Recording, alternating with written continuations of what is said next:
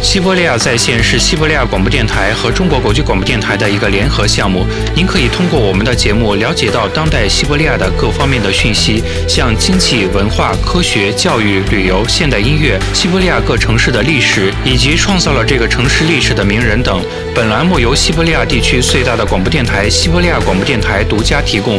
西伯利亚在线系列节目中，我们将为您讲述西伯利亚最有趣、最重要的故事。西伯利亚旅游：新西伯利亚、托姆斯克、伊尔库斯克、鄂姆斯克、赤塔、戈尔诺阿尔泰斯克、科迈罗沃、乌兰乌德、克拉斯诺亚尔斯克。中国的听众朋友们，你们了解这些地方吗？我们将在这里带您游览西伯利亚，为您讲述如何让旅行更有意思、更安全。和我们一起周游西伯利亚吧！大家好，我是主持人韩波，我是主持人维罗妮卡。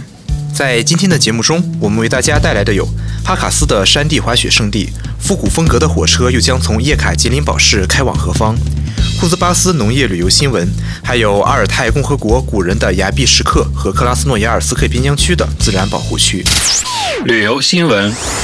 在节目的开始，我们为广大喜爱火车旅行的游客们带来了一条好消息，这就是今年俄罗斯铁路旅游公司计划开始由叶卡捷琳堡市开往乌拉尔金圣之都的旅游战线。乌拉尔金圣之都是维尔霍图里耶市和杰米多夫地区及斯维尔多的洛夫斯克州的涅维扬斯克市。在名为“坐火车去旅行”的旅游项目的框架下，游客们可乘坐复古风格的火车参观斯维尔德洛夫斯克铁路历史与科学技术博物馆，并可以沉浸于上世纪的氛围之中。复古火车组成中包括二十世纪中期的火车和九十年代的车厢，游客们乘坐的正是这样的火车。这一框架下的所有旅游项目都偏重于教育性、文化性和历史性，是针对有孩子的家庭而开设的。旅途中，导游将向大家介绍该地区地铁铁路的历史。青睐农家乐旅游的游客们，无论您来自世界的哪个角落，我们邀请您去科迈罗沃州帕什科沃村的农场。这个地方距离托米亚毕什克自然保护区博物馆不远。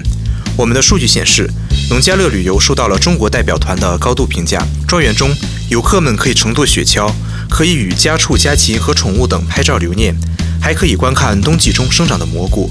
并可以品尝到真正的俄罗斯美味。夏季的旅游项目范围就更宽了，当地的农场计划将游客带到养蜂场去。这可不仅仅是一次简单的旅游，而是一次真正的全家总动员般的农家乐家庭休假，前往俄罗斯一些偏远地区去旅游。这不仅仅让寻找异国新教的外国人充满兴趣。就连厌倦了大城市繁忙的生活的俄罗斯人，也喜欢到这些地方来休假。非常知名的旅游胜地什列戈什可能要面临新的竞争了。哈卡斯政府已审定了山地滑雪场地建设项目，该场地有望在巴勒克萨村修建。按计划，这里将建成全年开放的度假地，冬季可以进行山地滑雪，而夏季可发展徒步旅行和漂流。据当地政府评估，之所以在巴勒克萨村修建度假地，是因为那里非常独特，并且交通便利，可以开车来这儿，也可以坐火车。投资商计划用三年的时间完成该项目的建设，该项目投资额为十亿卢布。后贝加尔边疆区也有一个雄心勃勃的修建旅游区的计划。该地政府目前正在寻找能在达拉松疗养院基地修建水上娱乐中心的投资商。该中心将包括数个游泳池、水滑梯等娱乐设施。按计划，这里还将开设水疗中心。这里还计划修建山地滑雪场、滑冰场和总长度为九点五公里的林间徒步旅游路线。此外，还有配套的基础设施。该滑雪场初步计划的接客量约为每年一万人。辽阔大国，跟我们来！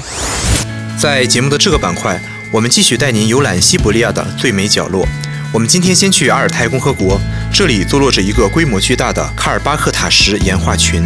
卡尔巴克塔什岩画群横跨了四个时代：古突厥时代、西叙亚人时代、新石器时代和同时并用时代。这种同时包含了多个时代的崖壁石刻是非常罕见的。科学家发现了数千幅岩画，其内容包括狩猎仪式，还有人和动物的画像。其中的一些画的尺寸居然能达到两三米。所有这些图画都是用石头或是金属刻画出来的。虽然如此，但其中的一些画作还是表现出了极高的创造水平。其中一些岩画的情节是非常具体的，具有神话色彩的祈祷；另一些与古时候的意识有关。这些岩画中几乎没有暴力情节的，而暴力情节的岩画在阿尔塔早期的一些部落的创作中是非常常见的，主要反映的是战争和动物的屠宰等。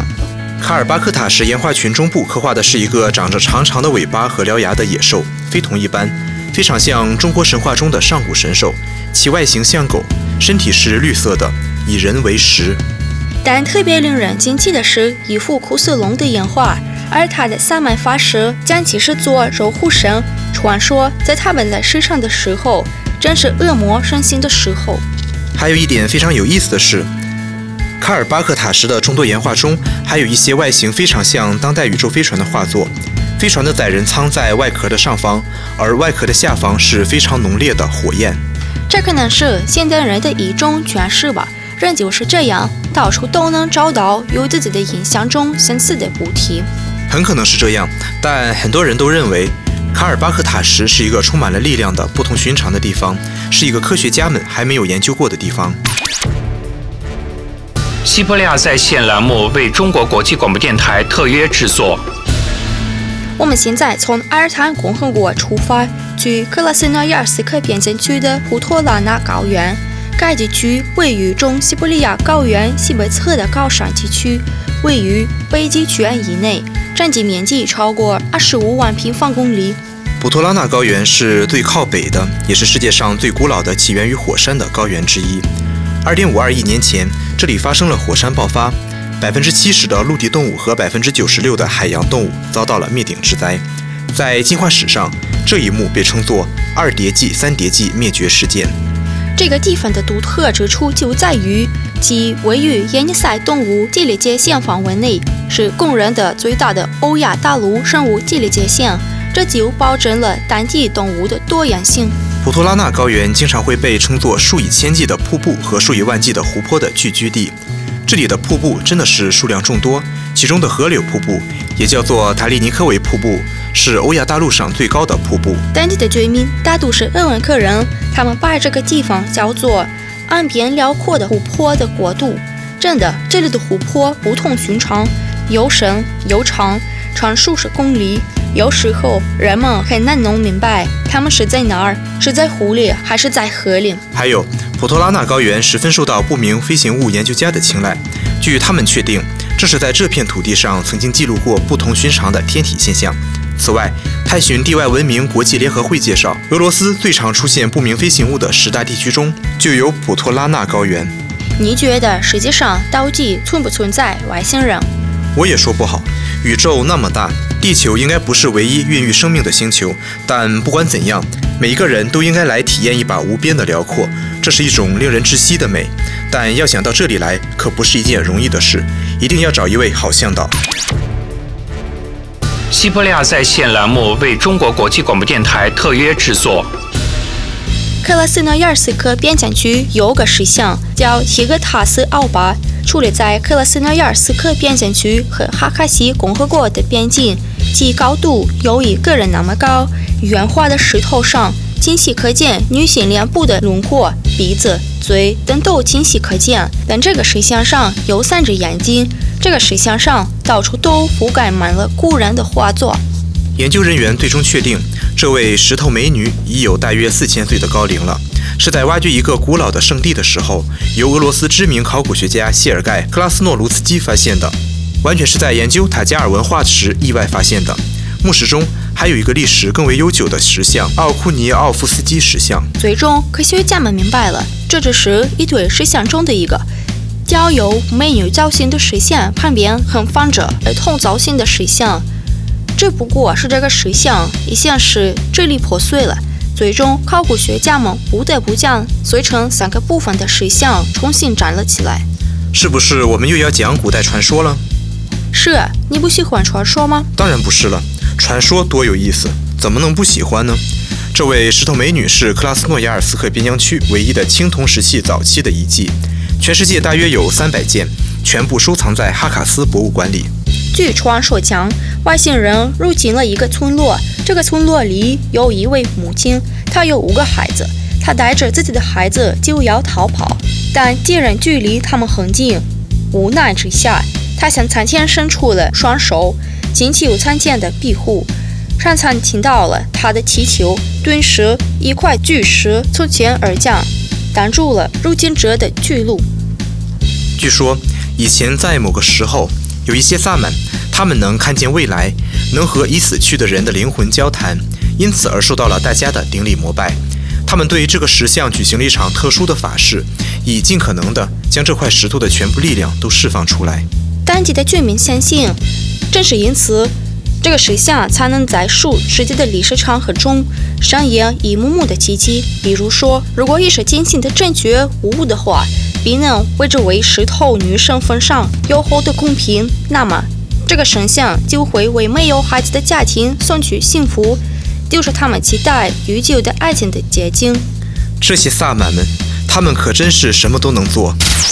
个人经验，韩波，上期节目中，我们开始和大家聊了在俄罗斯接受教育这话题。外国留学生必须学习俄语，你觉得？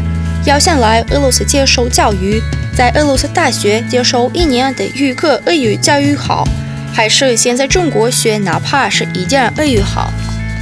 我觉得各有利弊，但从实用的角度来看，还是先在中国学点俄语会比较方便。如果来俄罗斯之后再开始学，虽然学的会更地道一些，但效率上来讲，可能没有在国内学习的效率高。对于你来说，学习俄语最难的是什么？你现在有没有什么不明白或是很难理解的东西？对我来说，俄语很好学，很逻辑，最主要的是不能死记硬背，一定要真正理解每种词形的意义，而不仅仅是词形自身。中国的学生在学俄语时只关注词形的变化形式，而忽视了不同形式所表示的意义，那说出来的俄语肯定是不正确的，或者说是不准确的。现在对于我来说，基本上没有什么大问题了。遇到的问题主要是一些古俄语中延续下来的说法等。在俄罗斯，你教俄罗斯学生学习汉语吗？都是来学习汉语。是，我的另一个身份就是汉语老师。学习汉语的既有中小学生，也有大学生，还有社会成年人。有的是对汉语感兴趣，有的是因为工作需要，也有想去中国留学而在学习汉语的。对了，对于你来说，汉语的哪个方面是最难的？你花了多长时间？我学习汉语五年多了，对我来说，汉语很难，特别是听力和发音这些方面。之前学汉语的时候，我每天花三个小时听汉语。您收听的是西伯利亚旅游栏目，在这里，我们为您讲述俄罗斯旅游最有意思、最有益的信息。和我们一同放松心情，周游西伯利亚。下次节目见，再见。西伯利亚在线系列节目为中国听众朋友特别制作，为您讲述一切趣闻要闻，为您介绍俄罗斯的各个地区。本栏目由西伯利亚地区最大的广播电台网——西伯利亚广播电台为中国国际广播电台特约制作。